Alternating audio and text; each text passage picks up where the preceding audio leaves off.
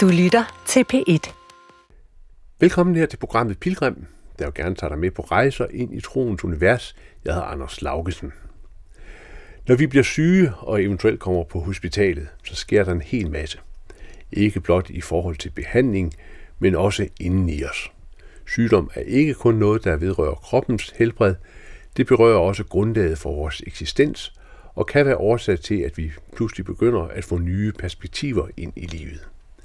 I sidste uge der fortalte vi fra Aarhus Universitetshospital om en patients møde med Hospitalskirken, og vi talte med to af sygehuspræsterne. I dag der skal vi se mere generelt på begrebet åndelig omsorg. Så først der besøger jeg dr. Teol Niels Christian Witt på Odense Universitetshospital.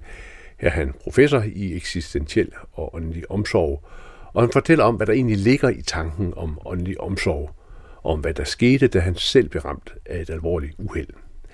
Derefter skal vi møde hospitalspræst Sten Bunde for at høre et eksempel på, hvordan han som hospitalspræst helt konkret taler med mennesker om spiritualitet og tro.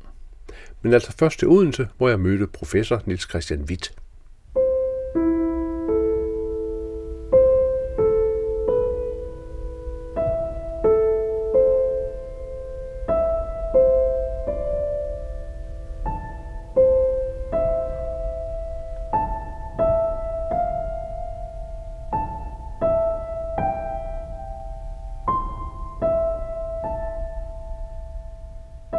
Christian Witt, når man, øh, når man taler om sygdom, og nu er vi på Odense Universitetshospital, så taler man jo ofte om det, der vedrører sygdommen, altså symptomer og hvad er det, der er galt. Men hvor meget spiller alt det andet i grunden ind for, hvordan et sygdomsforløb det øh, forløber?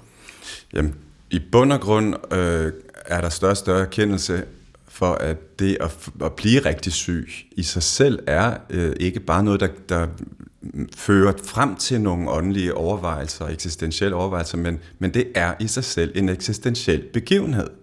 Det er en åndelig begivenhed for de fleste mennesker at blive ramt på livet. Det er en af de nye erkendelser, som er vokset frem, øh, blandt andet i Tracy Balbonis arbejde fra Harvard University, som, øh, som er kommet med en meget stor artikel her i Journal of the American Medical Association, hvordan, øh, hvordan sygdom ikke bare øh, også er forbundet med, hos nogle mennesker med åndelige overvejelser, men i sig selv er en eksistentiel åndelig begivenhed. Og, og der tænker jeg, at når man, når man taler om sygdom, øh, øh, hvis man sådan begynder med symptomer og det, der man nu fejler, mm. så kan man vel lave, lave det sådan nogle koncentriske cirkler omkring, der siger, jamen, øh, hvordan har du det med din familie, hvordan er din livssituation, hvordan, og så videre, ikke? Sådan så, det, man måske meget bredt kunne kalde den åndelige dimension, vil e- egentlig er ganske omfattende. Ja, præcis. Vi taler jo også om psykosocial og, og åndelig smerte, som sådan et samlet begreb for, for det, man kan opleve, når man bliver rigtig syg. Altså normalt forstår man jo med begrebet smerte den her fysiske smerte, den biomedicinsk funderede smerte. Men, men der er jo lige så stor grad af psykisk smerte, når man bliver ramt på livet. Øh, tilpasning til den nye situation, øh, den sociale dimension med, med familien, men også hvem er jeg nu, hvor jeg er en anden, hvor jeg ikke kan det samme, som jeg kunne før. Hvad skal mit liv være for et liv nu? Så det er rigtig mange lag, og, øhm, og igen det her, det her med, at det, at det i sin kerne er en, en eksistentiel og åndelig begivenhed at blive syg, men, men ofte har der været en tendens til, at man har sagt, øh, okay, kernen, det er det biomedicinske. Det er det, det der sker i kroppen, som, som er på vej til at ødelægge kroppen. Så er der rundt om det, er der så måske en, en, en omsorgsdimension og en, en behov som menneske. Så er der en psykisk reaktion. Så sådan løgne bliver defineret som den vej udad. Så er der den sociale dimension. Så, så kan der for nogen være noget religiøst måske.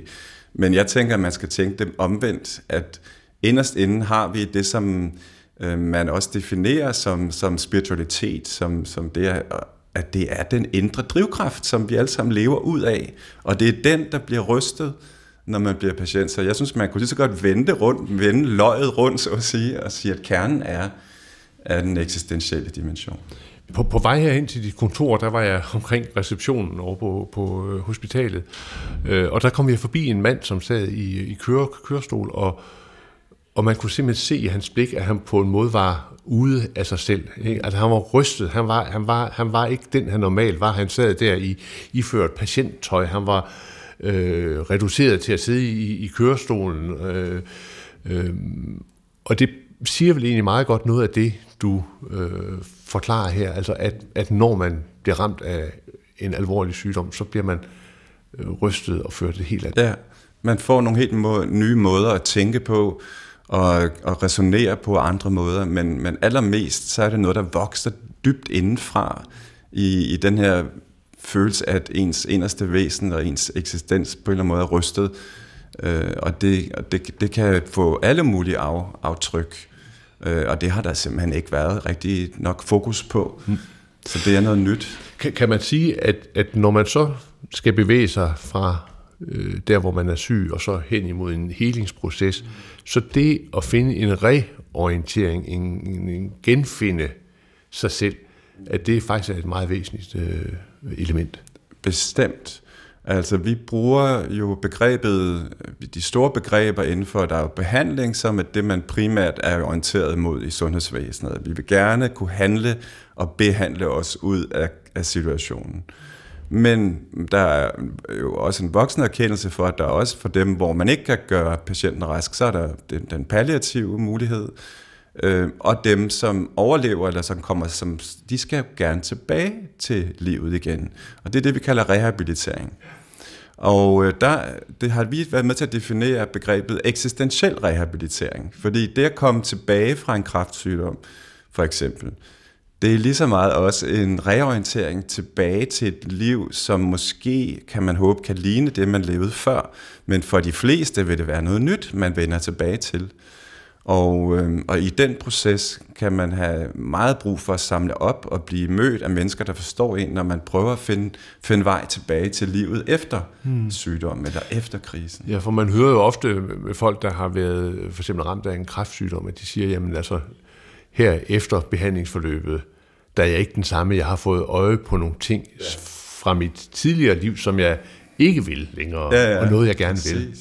Ja, og det er jo for de fleste af mennesker, der overlever få en kræftsygdom, så er der mange, der siger, jeg ville, jeg ville gerne, jeg, det er ikke fordi, jeg var glad for at blive syg, men i dag står jeg tilbage med nogle erkendelser, noget, noget, noget, noget erfaringsgrundlag, øh, noget væsensforandring, som er meget kostbart, selvom det har været også meget kostbart. Ikke? Altså, det har kostet en stor pris. Og øh, der er ingen tvivl om, at der er ting, man prioriterer anderledes. Øh, men man er ofte ret ensom med sådan nogle tanker. Og det er vel så her, hvor begrebet åndelig omsorg kommer ind, ikke? fordi man behøver ikke at være ensom om det. Der er nogen, der også kan tage vare om en i den situation. Ja, det er der. Men, det, men der er stadigvæk en stor berøringsangst. Altså inden for det palliative felt er der en defin, klart defineret dimension af det eksistentielle og det åndelige. Og det palliative, det er der, hvor det man... Er der, hvor man, hvor man er, er på vej mod døden, og man ikke længere kan behandle. Man kan, man kan lindre. Så, og lindre er jo også en form for behandling, men i hvert fald, man kan ikke behandle sig i, væk fra sygdommen. Øhm, og, og der er der en stor erkendelse for den åndelige dimension. Men selv der har vores forskning afdækket jeg vil ikke bruge begrebet mangler, for det er så deficitorienteret, men i hvert fald usikkerheder. Og sådan så for eksempel i et af vores hospice-studier, der talte Dorte Tordal, som er min meget kære, kære og nære kollega, hun er lektor her hos os, hun talte med de døende om alle mulige ting, og hun fandt, et af hendes fund var, at de havde alle sammen en klar tanke om, hvad der ville ske, når de døde. Og så spurgte hun, jamen, har I så talt med, med de professionelle på, på, på hospice? Nej, det, de er jo så søde ved os, ja, altså med andre ord, det ja. vil vi jo ikke også Nej. gå ud og belemre dem med. Og når hun så talte med, med lægerne og sygeplejersken, så var der ofte mange, der sagde, at det er jo ikke så vigtigt for dem, det vigtige er jo livet frem mod døden. Men det stemte ikke helt overens med hendes erfaring fra samtalerne med de døende. Så selv der kan der være og det var netop, fordi man føler sig på herrens mark i forhold til, at man er usikker på, hvad er det for et sprog, jeg kan anvende, når jeg skal prøve at adressere nogle af de her åndelige behov. Øhm, men, men det, der er misforståelse omkring, oplever jeg, det er, at man tænker, jeg skal, jeg skal mene det samme som patienten, for at kunne tale med patienten. Det er der jo ingen, der siger, at man skal. Der er jo mange ting, vi, vi ikke deler med hinanden, hvor vi stadigvæk kan have en samtale om disse ting. Og sådan tænker jeg også, det er, når medmennesker i sundhedsvæsenet, patienter og professionelle mm. interagerer. Men det kunne jo også have noget at gøre med, at hvis man skal ind og tale med mennesker om for eksempel døden og forestillinger om, hvad er der efter døden, så bliver man jo også selv berørt på sin dybeste ja, ja. eksistens. Ikke? Altså øh, øh, åndelig omsorg øh, går jo på en måde begge veje. Det gør det. Ja, ja og det som er, man, vi har fundet i forskningen, som er den største barriere i virkeligheden for at gå ind i det rum, hvor man kan drage åndelig omsorg for et menneske, det er, at man mangler at have kontakt til sit, sit eget indre. Det er den manglende selvrealisering og selvreflektion. Så når vi laver kurser for sundhedsprofessionelle, der arbejder med, med nogle af de her tematikker, så er der rigtig meget fokus på, hvem er jeg? Og det overrasker ofte, når man kommer på sådan et kursus, fordi man, jeg, man siger, jeg troede, det skulle handle om patienterne, og det skal det jo også, men for at det kan handle om patienterne, er vi nødt til at have bedre kontakt med os selv og have evnen til også at tale om, hvad der er vigtigt for mig, og hvad der lever i mig, hvad der bevæger mig, hvad det er for en indre dynamik, der er den, der driver mig. Men, Lise Christian, vi, det er jo så, øh, det er i hvert fald min erfaring, ikke noget, man bare lige sådan med et snuptag kan sige, der har vi, det er jo også en proces, som man så på sin vis peger på i forhold til den, der skal der står i situationen, hvor man skal yde åndelig omsorg. Ikke? Altså, mm. Helt klart. Det er både en personlig proces, men det er også en proces i sådan et hospice blandt de ansatte, at vi er, føler os trygge ved at kunne tage også den slags, slags samtaler, også med hinanden. For ellers må vi jo sige, så er det jo noget af det, som man ikke lige vender i kaffestuen. Hvad, hvad tror du egentlig på, Egon? Eller Maria, har du en tanke om, hvad der sker, når vi dør og sådan noget? Det, vi, jo, vi har jo fuldstændig mistet den uh, almindelighed omkring den form for samtale i vores kultur. Når, når mennesker øh, bliver alvorligt syge, øh, så bliver de det jo ind i en, ind i en total sammenhæng. Ikke? Mm. Altså øh, en tid, øh, social sammenhæng, kultur osv. Og der øh, kan man jo også kaste et blik, som du ligesom lidt er inde på, på vores egen, egen kultur. Altså, hvilke forudsætninger har vi egentlig i kulturen, for at vi er klædt godt på til at gå ind og blive rystet eksistentielt. Hvad, hvad, hvad, hvad, hvad siger mm. din forskning omkring det? Jamen, forskning siger, at der mangler et eksistentielt og et åndeligt beredskab. Fordi det er jo lidt ligesom, det, det kan være meget svært som patient, når man bliver, eller som menneske, når man bliver rigtig syg, og, og, og kunne tænke og resonere eksistentielt. Vi mangler sprog for det, og hvis vi ikke har været vant til at tale med andre om det, så er det altså også nogle gange svært at tale med sig selv, mm. eller for den sags skyld tale med Gud om, øh, hvad er meningen med tilværelsen? Er der overhovedet en Gud? Hvor meget skal jeg egentlig tro for at være troende? hvor mange procent, eller hvad er essensen ja. er det ligesom. Ja. Der er så meget, så meget øh, usikkerhed. Og det er især den her usikkerhed, jeg synes, kan være meget smertelig at være vidne til, og som jeg tror, mange patienter øh, føler sig ramt af. Hvordan er det så i kultur og sammenhænge, hvor det religiøse er mere øh, etableret? Er det der, anderledes? Der ser vi helt klart en, en langt større øh, evne til at have de samtaler, som, er, som, som presser sig på. Øhm, fordi man, man er vant til at have, have, have samtaler af den her art, og har det også før det bliver, før man kommer ud i nogle problemer. Mm. Øhm, og det er det, vi, det, er det, jeg mener med, at man er ofte eksistentielt og åndeligt uforberedt. Altså man er lidt på herrens mark, for nu at bruge det gammeldags udtryk, yeah. når man bliver ramt på eksistensen. Og øh, forskningen viser, at der er mange der ikke engang har talt med deres ægtefælle om, hvad de egentlig mener om livet øh, eksistentielt og åndeligt betragtet, eller døden for den sags skyld. Og det kan være ret slemt for nogen, der pludselig mister deres, deres kære. Øh, at man ikke har haft de samtaler før. Jeg, vi, har nu, vi har snakket med flere, hvor de som har bare sagt, jeg ved egentlig ikke, hvad han egentlig troede på, og hvad der var vigtigt for ham på den, på den måde. Og det kan være en smertelig erkendelse nogle gange, at man ikke fik de samtaler i tide. Ja. Hvordan spiller hele det sundhedsfaglige apparat ind i den her jo på sin vis meget dybe kulturelle og eksistentielle problemstilling? Ja. Jamen det er så interessant, fordi på den ene side, så er, har vi allerede talt om, at man vil så gerne kunne handle og behandle sig ud af situationer. Det er også det, man bliver betalt for at kunne. Det er det, man bliver taxeret. Man bliver taxeret på ydelser, øh, ikke på omsorg. Og, øh, og det betyder, at, at der er det her biomedicinske fokus, og Gud skal lov for det, men det kan ikke alt. Øh, og det, der så er paradokset, det er, at på, fordi der er så meget fokus på det biomedicinske, så bliver sygehuset og sundhedsvæsenet et meget biomedicinsk orienteret sted, og man er meget vant til at kigge igennem handle- og videnskabelige briller.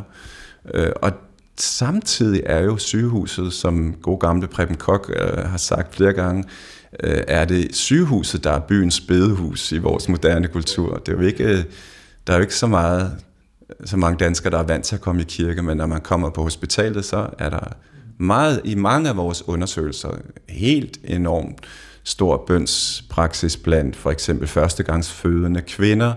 83 procent siger, de har bedt til Gud i forbindelse med deres, deres fødsel.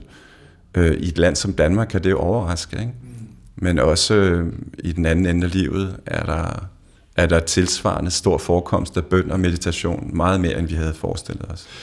Men, men jeg tænker, hvis man ligesom breder perspektivet ud og siger, jamen altså vores kulturelle beredskab i forhold til at gå ind i de der eksistentielle problemstillinger er ikke så godt, øh, så kan man jo spørge om det, at, øh, at for eksempel det at gå til psykolog bliver mere udbredt. Det, at man kommer til sin læge og får en samtale om, at nu øh, har jeg ondt i livet osv., at, at, om, om det i virkeligheden er et, et udtryk for, at, at systemet forsøger at, mm, at brede, det, og, lidt brede, brede det lidt ud. Ja, det tror jeg også, at det er korrekt. Og der er en voksen erkendelse af, at det her er et vigtigt fagfelt og et vigtigt fokusfelt. Øh, så man vil egentlig gerne komme, komme, blive lidt bedre til det. Altså jeg synes, hele omsorgsfeltet er, er jo blevet underprioriteret, og er det stadigvæk også på grund af manglende tid. Øhm, men i etisk råd er jo kommet med en meget, meget fin øh, anbefaling for omsorg bredt forstået. Mm. Øh, nogle af 80 sider. Og, og jeg synes, at en af de ting, de har rigtig fin fokus på, det er, at omsorg, men altså også åndelig omsorg, er om være et ledelsesansvar. Altså hvis ikke det bliver sat op på den høje klinge, og hvis ikke det bliver gjort til en del af også af systemets tandhjul, altså med, hvad ved jeg, felter i en basal journal, at der bliver steder, hvor man kan udfylde øh, spørgsmål om patientens åndelige præferencer og behov. Øh, hvis ikke vi får det gjort til en del af systemets måde at være på og, og fungere på, så kommer vi ikke til at kunne løfte den her, det her behov, der er hos patienterne.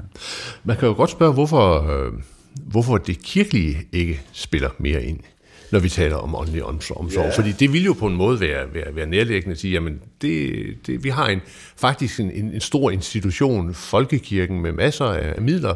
Øh, hvorfor, hvorfor tager de sig ikke af den del? Men det gør det jo for så vidt også i form af sygehuspræsterne, det siger lidt sig selv, og de, gør, de spiller jo mange roller. Jo, jo men nu tænker jeg også på, hele, på, på hele den bredere, altså det, der ja. ligesom leder op til, at man bliver i stand til at gå ind øh, mere velforberedt i sådan en, en Jamen, helt en klart. Ja det vil jeg, jeg også glæde mig ved, at Folkekirken igen kunne komme til at spille den her brede rolle som folkekirke. Mm. Men, men hvorfor tror du, det er et tilfælde, øh, Niels Christian Witt? Altså kunne det have noget at gøre med, at man møder øh, mennesker med... Øh, mm, for veldefinerede rammer måske. Altså, mm. fordi det du siger, det er jo ligesom, at, at, øh, at øh, vi har hver især vores forskellige tilgange. Eller hvad, hvad, hvad gør du der tanker om? Hvorfor, hvorfor er det det der kirkelige, det ikke det ikke til synlande udfylder det behov? Ja, jeg har svært ved at se, hvorfor det egentlig ikke kunne lade sig gøre, for det har jo kunnet det før, også med grundvis måde at tænke samfund og kirke på.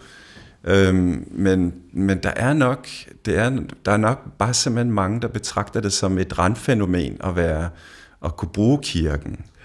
Og det bliver mere og mere en privat sag. Mm. Og når troens verden bliver en privat sag, så bliver kirkens rolle også af mange betragtet som en privat sag.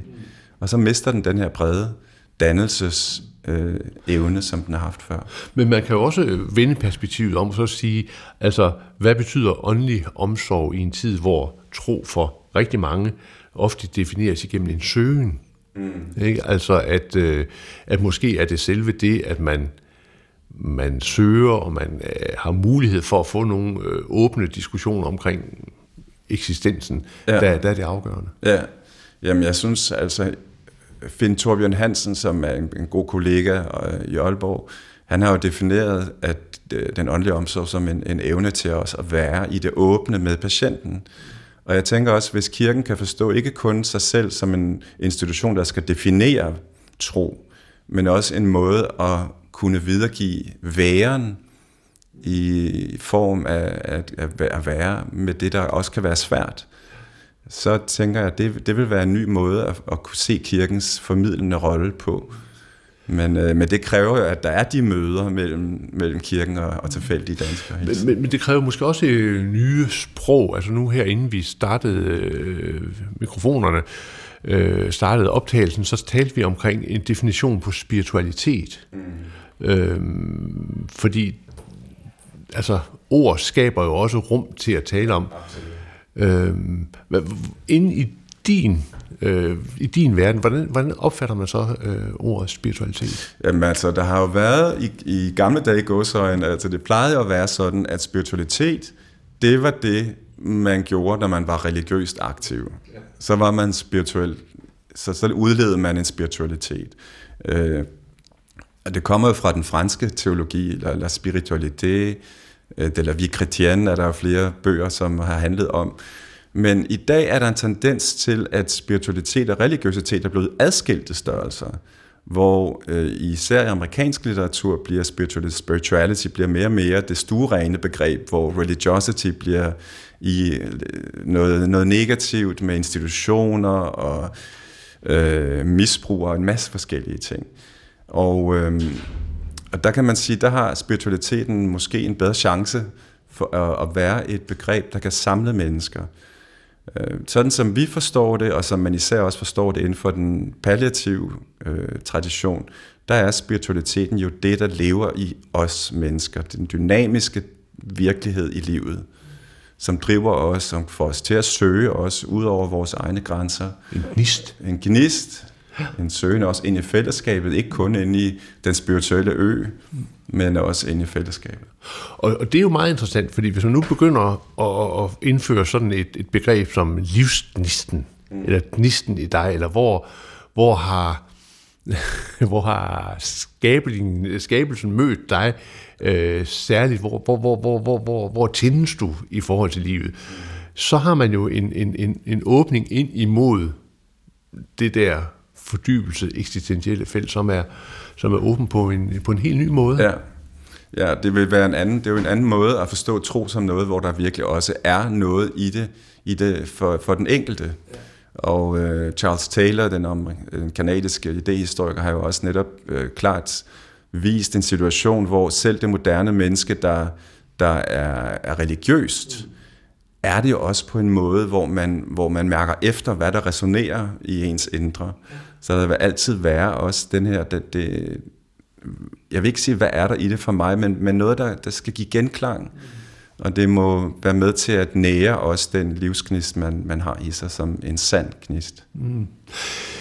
Siger sådan forskningen noget omkring, øh, hvad man som menneske kan gøre, hvis man altså bliver ramt af, af sygdom, ja, og måske også inden man bliver ramt af sygdom, for ligesom at øh, hvad skal vi sige, jeg søge mm. åndelig omsorg. Mm. Jeg tænker rigtig meget at kaste sig ud i det. Fordi det er som om, at i vores kultur er det blevet sådan, at der er lidt en uskreven øh, kontrakt om, at det her det er tabu. Øh, ligesom de her palliative patienter, som, som siger, at vi vil jo ikke forstyrre dem, de er jo så søde ved os. Ikke? Altså en eller anden følelse af, at det er et lidt ubehageligt tema. Men det, som jeg har været vidne til, hvis, hvis øh, patienten selv siger, jeg har sådan en, jeg er så bange for at dø, for eksempel, eller jeg forstår ikke meningen med, at det her skulle ramme mig. Hvis, hvis, hvis patienten selv lukker op, så vil sygeplejerske læger rigtig gerne tale om de her ting. Men der skal helst være en invitation fra patienten. Mm. Og det er godt, men det er også lidt tragisk, fordi ofte så er det præcis det samme, at patienten venter på en invitation, eller føler, at det her det er ikke noget, jeg må komme bringe ind bare af mig selv.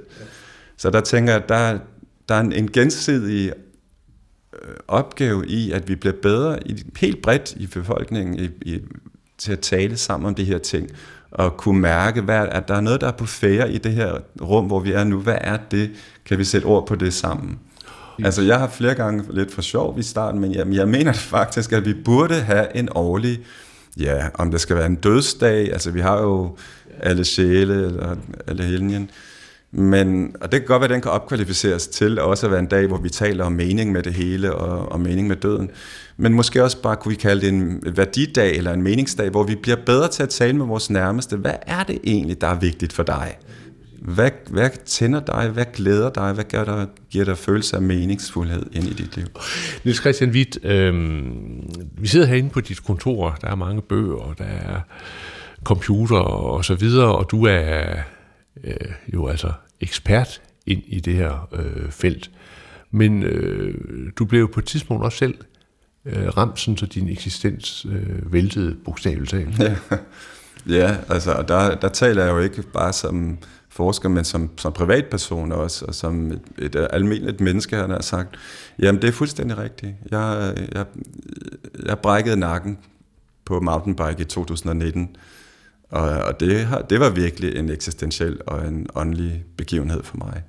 Altså, jeg styrtede, og når man er teolog, der skal brække nakken, så er der jo kun et sted, og det er jo på Himmelbjerget selvfølgelig. Så det var 5. august 2019, hvor jeg kørte ned af et spor, og der var en rod hen over sporet, hvor jeg ikke kunne se, hvad der, hvad der var. Og jeg tænkte bare, det var sporet, der fortsatte, men der var så et stort hul, som regnvandet havde lavet. Og, og der stoppede turen bogstaveligt talt. Jeg faldt ud af styret, ramte på toppen af hovedet og, og brækkede simpelthen nakken. Altså var helt lam. Lige i starten vågnede jeg, lå jeg på maven, og så skulle jeg prøve at komme rundt på ryggen, så jeg lige kunne se, hvad der var sket, og var der blødt jeg, eller hvad skete der, og så havde, kunne jeg bare mærke, at jeg havde ingen kontakt med fra brystet ned efter. Og så vidste jeg, at den var fuldstændig gal, udover at det gjorde afsindig ondt øh, i både nakke og ud i armene. Så, øh, så der lå jeg ligesom og kiggede op i trætoppene og tænkte, okay, det her, det ved jeg ikke, om jeg kommer til at overleve. Det, det er den værste situation i mit liv, og for mig var det at, at have en tro og kunne give mig, give mig hen til Gud, overgive mig i den situation. Det var det klogeste, jeg kunne finde på at gøre. Og det betød enormt uendeligt meget for mig i den situation. Og du gik så ind i, i et længere forløb, inden du ligesom kom tilbage, og, og, og nu i dag er du heldigvis almindeligt fungerende. Øhm, og du går så ind i et forløb med al den viden, du har, alt, hele den baggrund, du har. Mm. Øhm, hvad, hvad betød det for, hvad skal vi sige, processen i det forløb? Hvad, hvad? Mm. Jamen altså, jeg synes, det, det gav utrolig meget trøst, og jeg er blevet glad for begrebet trøst. Vi er overvejer lidt, om vi skulle lave et forskningsprojekt om begrebet trøst, fordi det giver, der, der er så mange aspekter af det. Det er både en psykologisk, et psykologisk fænomen, men det er også et teologisk og et åndeligt fænomen. Øhm, men det, det følte jeg, at jeg fik meget trøst ud af troen og relationerne, som troen også byder ind til. Øhm, men det fjernede ikke smerte, hverken den fysiske smerte eller den, den, den psykiske smerte. Altså man er bare rystet helt ind i kroppen, altså øh, kroppen husker, som, det, som man siger, og det har jeg været vidne til, altså øh, på mange måder, så det sidder stadig, kan man sige, også i kroppen på mig selvom det er blevet utrolig meget bedre. Men, men på den måde, så husker kroppen altså virkelig. Men, men gik du så i samtale med, med dem, du, du, øh, ja. Du, øh, mødte? Altså, og ja, ja. Også, også om de der også om de åndelige spørgsmål, ja. netop. Ja. Og, jeg, og det var også der, jeg oplevede, altså også sygeplejersker, som ikke selv var troende, hvis de spurgte mig, hvordan, hvad, hvad skete der, og hvordan... Og så fortalte jeg, hvad det betød for mig at have haft en tro. Og det ville de enormt gerne tale om, uanset om man selv havde en tro eller ej. Øhm, så jeg synes egentlig, jeg har både mødt enormt meget omsorg, men også enormt meget forståelse. Når man, når man bliver ramt på den måde, som du øh, bliver ramt, så øh, breder rygtet sig, så vil der være mange mennesker, som også begynder at bede for dig. Ja. Var det noget, du... Øh... Ja, der oplevede jeg en enorm øh, omsorg, også igennem bøn. Og jeg vil sige, jeg har heller aldrig mødt et menneske, som jeg tror er blevet fornærmet, hvis nogen har sagt til det menneske, jeg vil gerne bede for dig. Altså det er jo i sig selv et stykke, et udtryk for omsorg. Men det at vide, og også den kærlighed, jeg mødte i mine, fra mine venner og netværk, øh, også i forhold til, til forbøn, det har været, været meget trøstrigt. Ja. ja, fordi der kan man jo sige, der har man jo en, en tradition, som, som vi måske øh, overser. Altså, mm. hvad, hvad betyder det, at, at man viser åndelig, åndelig omsorg igennem Igennem bøn, ja, ja præcis.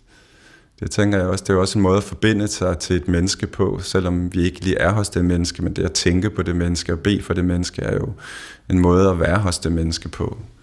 Nu hopper vi lige tilbage til forskningen igen, til videnskabsmanden. Altså er der nogen, der, der ved noget om det? Er der nogle data på det? Altså betyder det noget, når jeg folder hænderne og så øh, beder en bøn for en, der, der måske ikke ved, at jeg beder? Nej, altså der var i 80'erne var der en del øh, forbønsstudier, man har også kaldt det fjernforbøn. Øh, men de to største af, af den af art havde ikke nogen målelig effekt.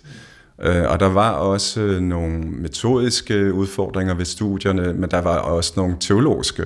Altså, hvad er det, hvad er det for en gudsforståelse også, hvis man er, er det ikke synd for dem, der ikke bliver bedt for, og så videre. Ikke? Så, så det har været meget kontroversielt. Vi lavede en oversigtsartikel om disse studier, hvor vi så på det for og imod, og helt tilbage i 2004.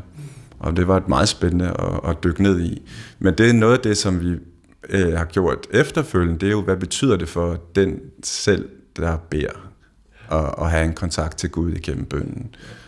Og man kan sige, at bøn er jo ikke bare at bede for lille Marie må få sin dukke igen, der, hvis den er blevet væk. Men det er jo, altså man har konceptualiseret bøn som en øh, indadrettet, udadrettet og opadrettet bevægelse.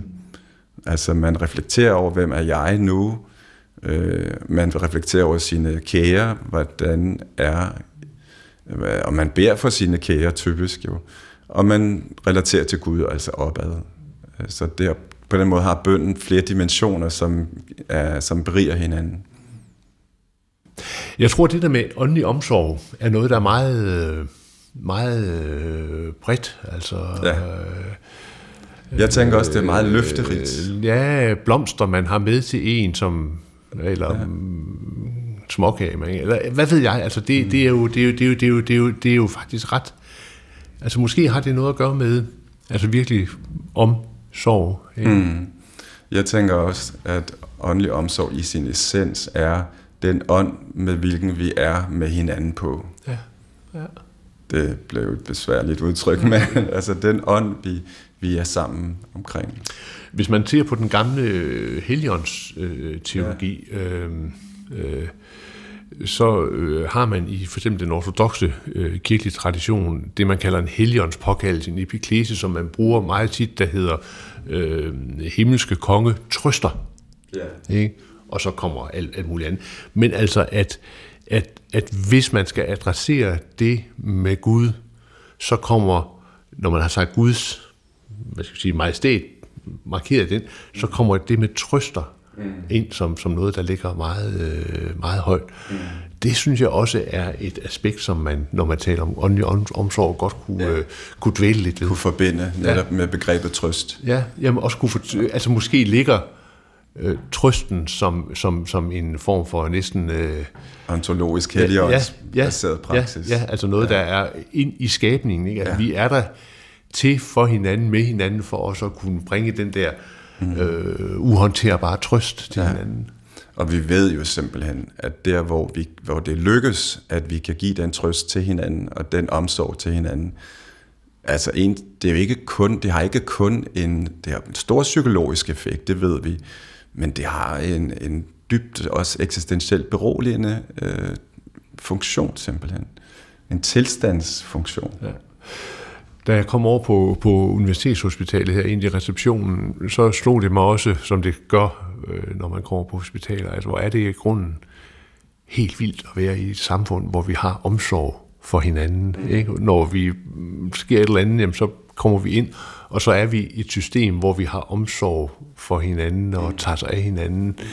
Det øh, er måske også et overset helions aspekt i det sprog i mm. forhold til, til, til samfundet. Og der ligger jo historisk for hele vores moderne supersygehuse og sundhedsvæsen nogle dybt åndelige, gamle, dybe rødder om at drage omsorg for hinanden, og tanken om næstekærlighed, uegennyttig næstekærlighed, er jo også en åndelig praksis, som jeg synes er helt fundamental for, for hvad vores sundhedsvæsen er vokset ud af.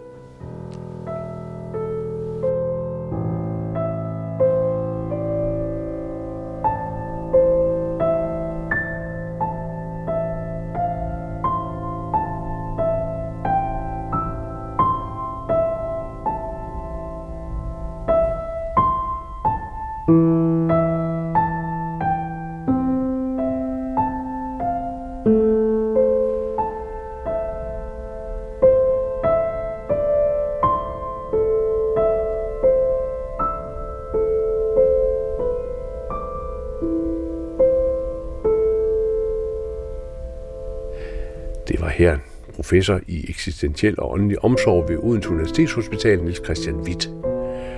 Musikken i dagens udsendelse er Arvo Perts Variationen sur Gesundung von Anushka. For mig så er det et lille stykke musik med stor åndelig omsorg. Hvordan kan man tale om de dybeste og måske de mest sårbare områder i mødet med alvorligt syge mennesker? Det har jeg haft en samtale med sygehuspræst Sten Bunde om. Han er Øh, sygehuspræst ved Aarhus Universitetshospital.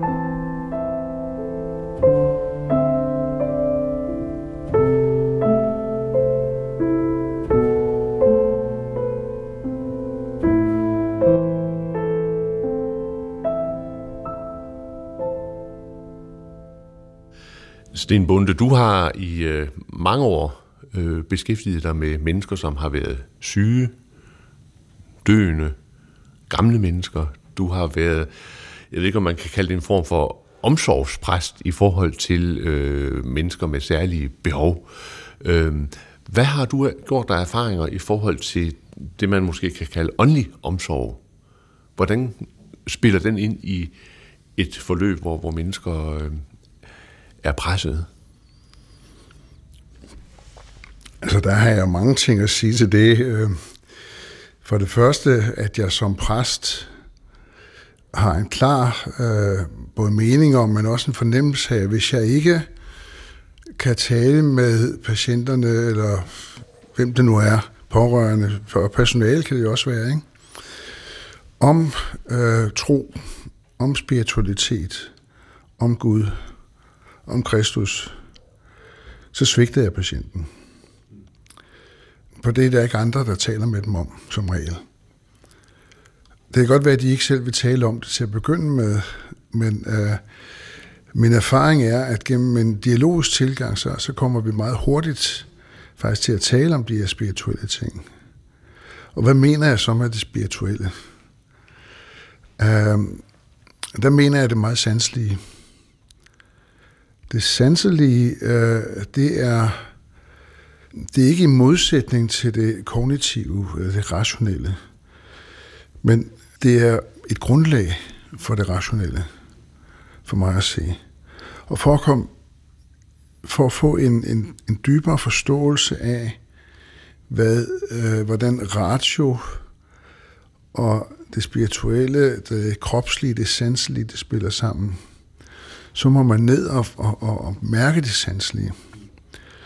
Altså, så kommer der mennesker og siger til mig, altså jeg er, øh, jeg har været troende hele mit liv, men nu er jeg kommet i tvivl, fordi hvor er Gud hen nu i mit tilfælde? Ikke? Jeg er blevet syg, jeg skal måske dø af det her, og jeg synes, Gud svigter mig, jeg synes, det er uretfærdigt. Det er jo meget kognitivt at tænke sådan, ikke?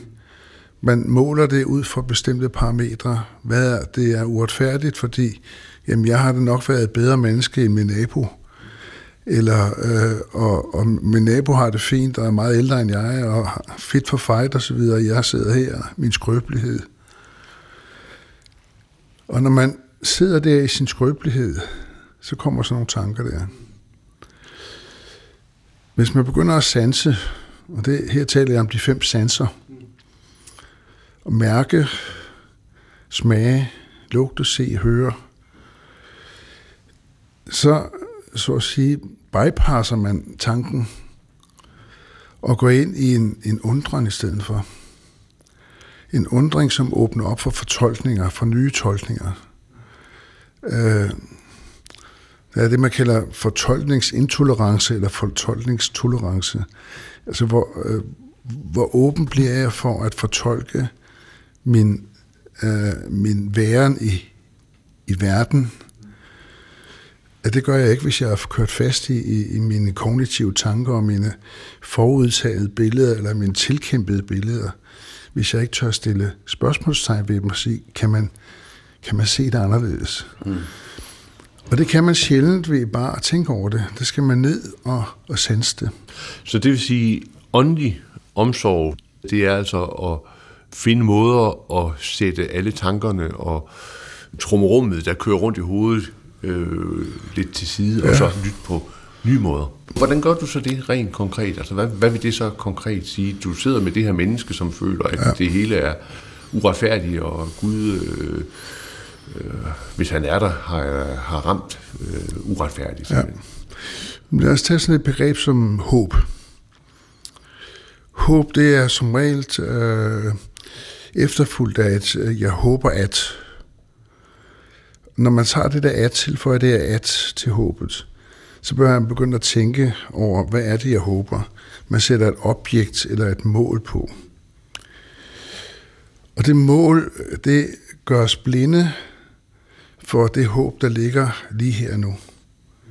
Altså at håbet, det er for mig et relationsbegreb. Tro, håb og kærlighed, siger Paulus. Ikke? Man tro ikke i begrebet en overbevisning. Tro i, i betydningen tillid. Tillid, håb og kærlighed. Det er en træklang, som hvis man river det ene ud, så, så giver det ikke nogen mening, de andre. Og håbet som en fremtidsmodel, jo, det kan man selvfølgelig have. Det, vi taler om, jeg håber, at til daglig. Ikke? Men skal man fordybe sig, så skal man sanse, hvad der sker omkring mig. Hvad er det, der er det håbsgivende lige her nu? En, øh, en mand, sidst i 60'erne, lad os sige, sidst i 60'erne, der ligger på intensiv øh, har haft en hjerneblødning, er delvis lammet, og man kan sidde og tale med ham om håbløshed. Altså, det er håbløst. Jeg har ikke noget håb. Øh, det vil sige, at han er opgivet at definere, hvordan fremtiden kan give mening eller sammenhæng for ham eller hende. Ikke? Og man er ned i kælder, kunstkælderen. Så kommer der en datter ind med sin, med sin datter, altså mandens barnebarn på en, måske vi sige, 3-4 år.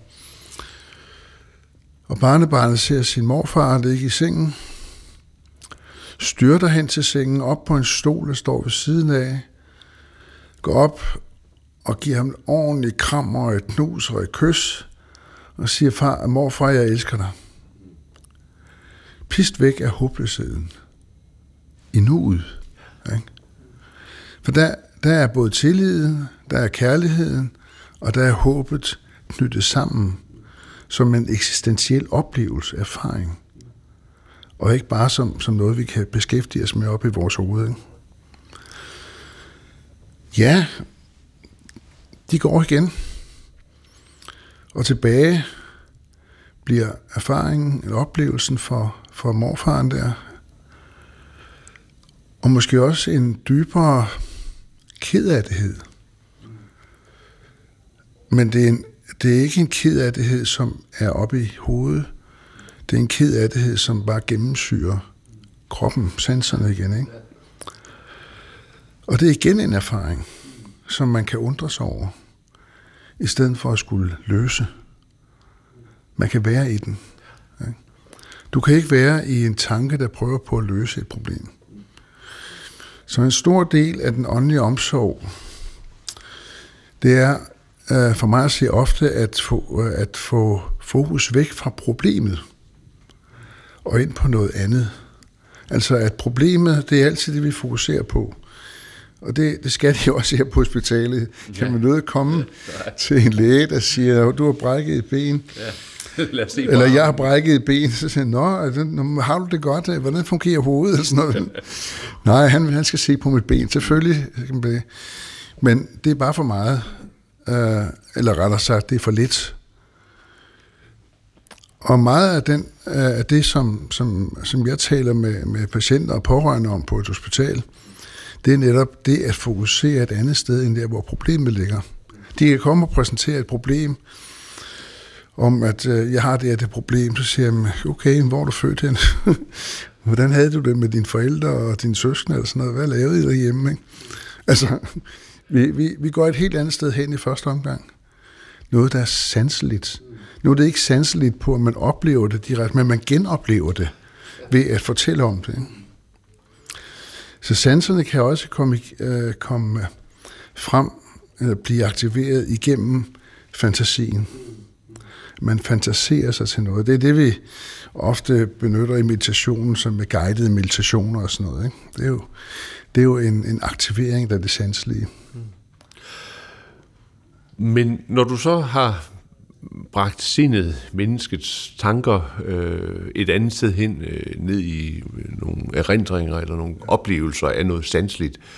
Hvor kommer så det åndelige aspekt øh, ind henne? For man kan jo godt sige, at øh, man, kan, man kan have øh, erindringer om, da man løb ude på en mark som barn og øh, mærkede varmen omkring sig og så videre. Ikke? Ja. Men, men, men, men hvordan øh, vil du forbinde sådan en sanselig erindring, som man ligger og har som syg, til et, et åndeligt perspektiv?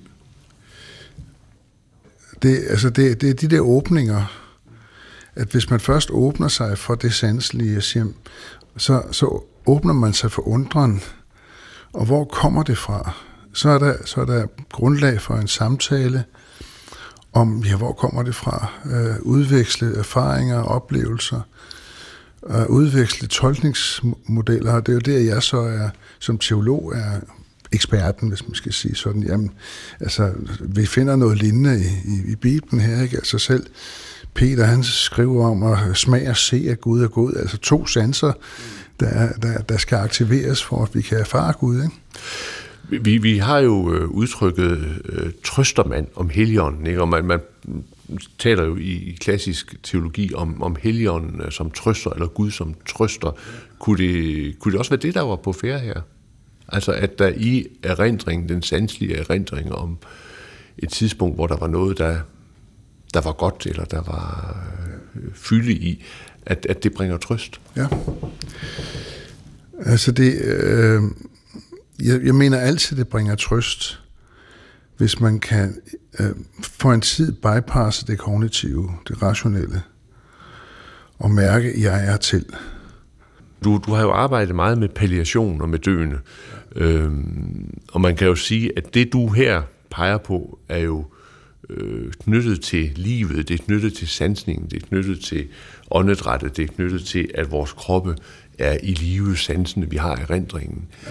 Øh, hvordan går du så i dialog omkring det der efterdøden med, med mennesker, som, som er døende?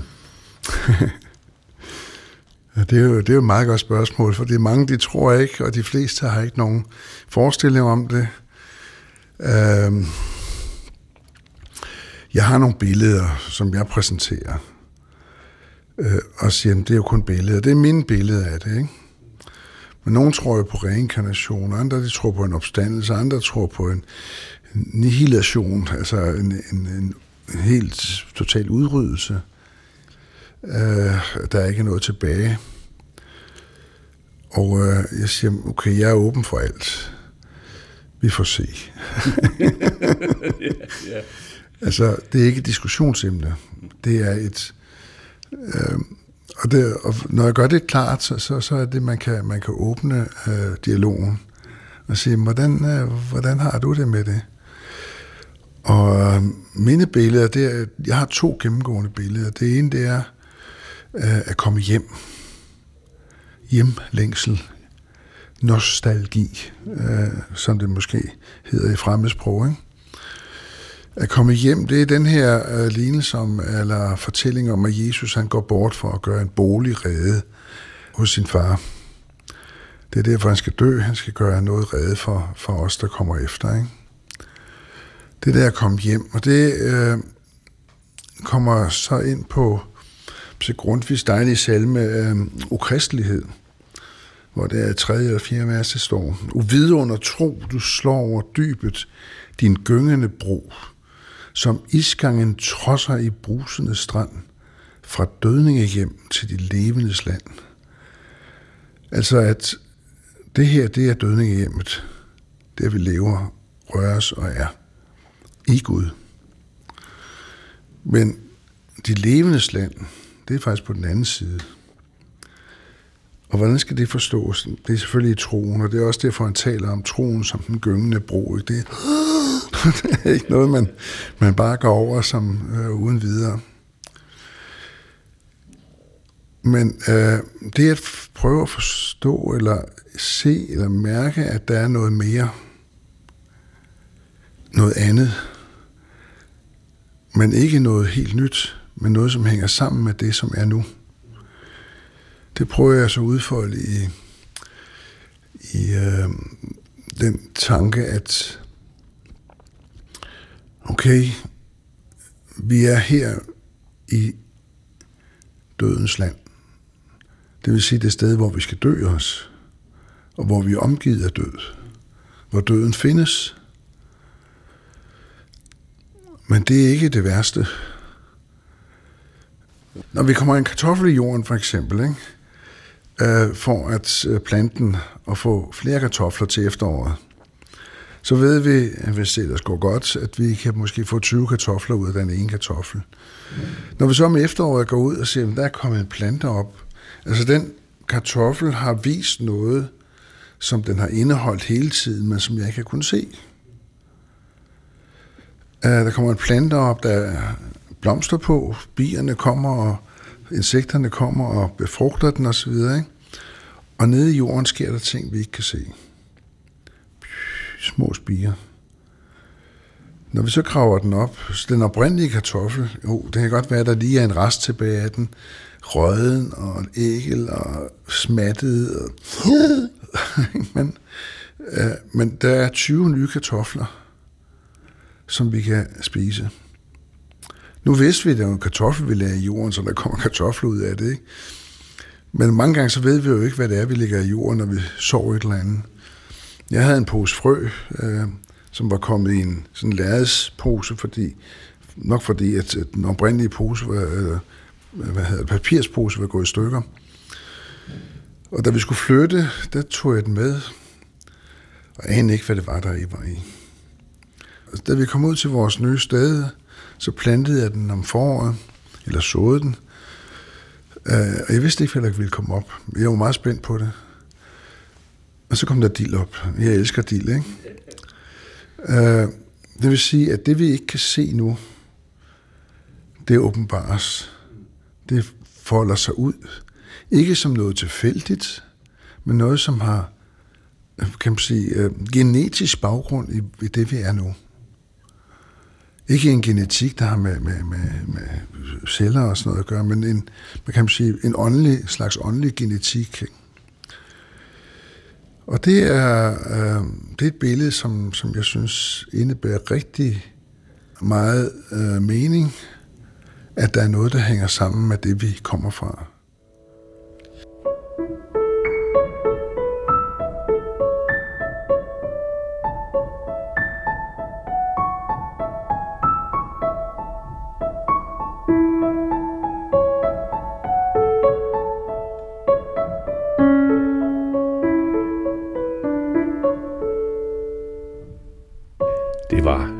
Hospitalspræst Sten bunde ved Aarhus Universitetshospital, igen efterfulgt af Arvo Perts lille klaverstykke Sur Gesundung von Anuska.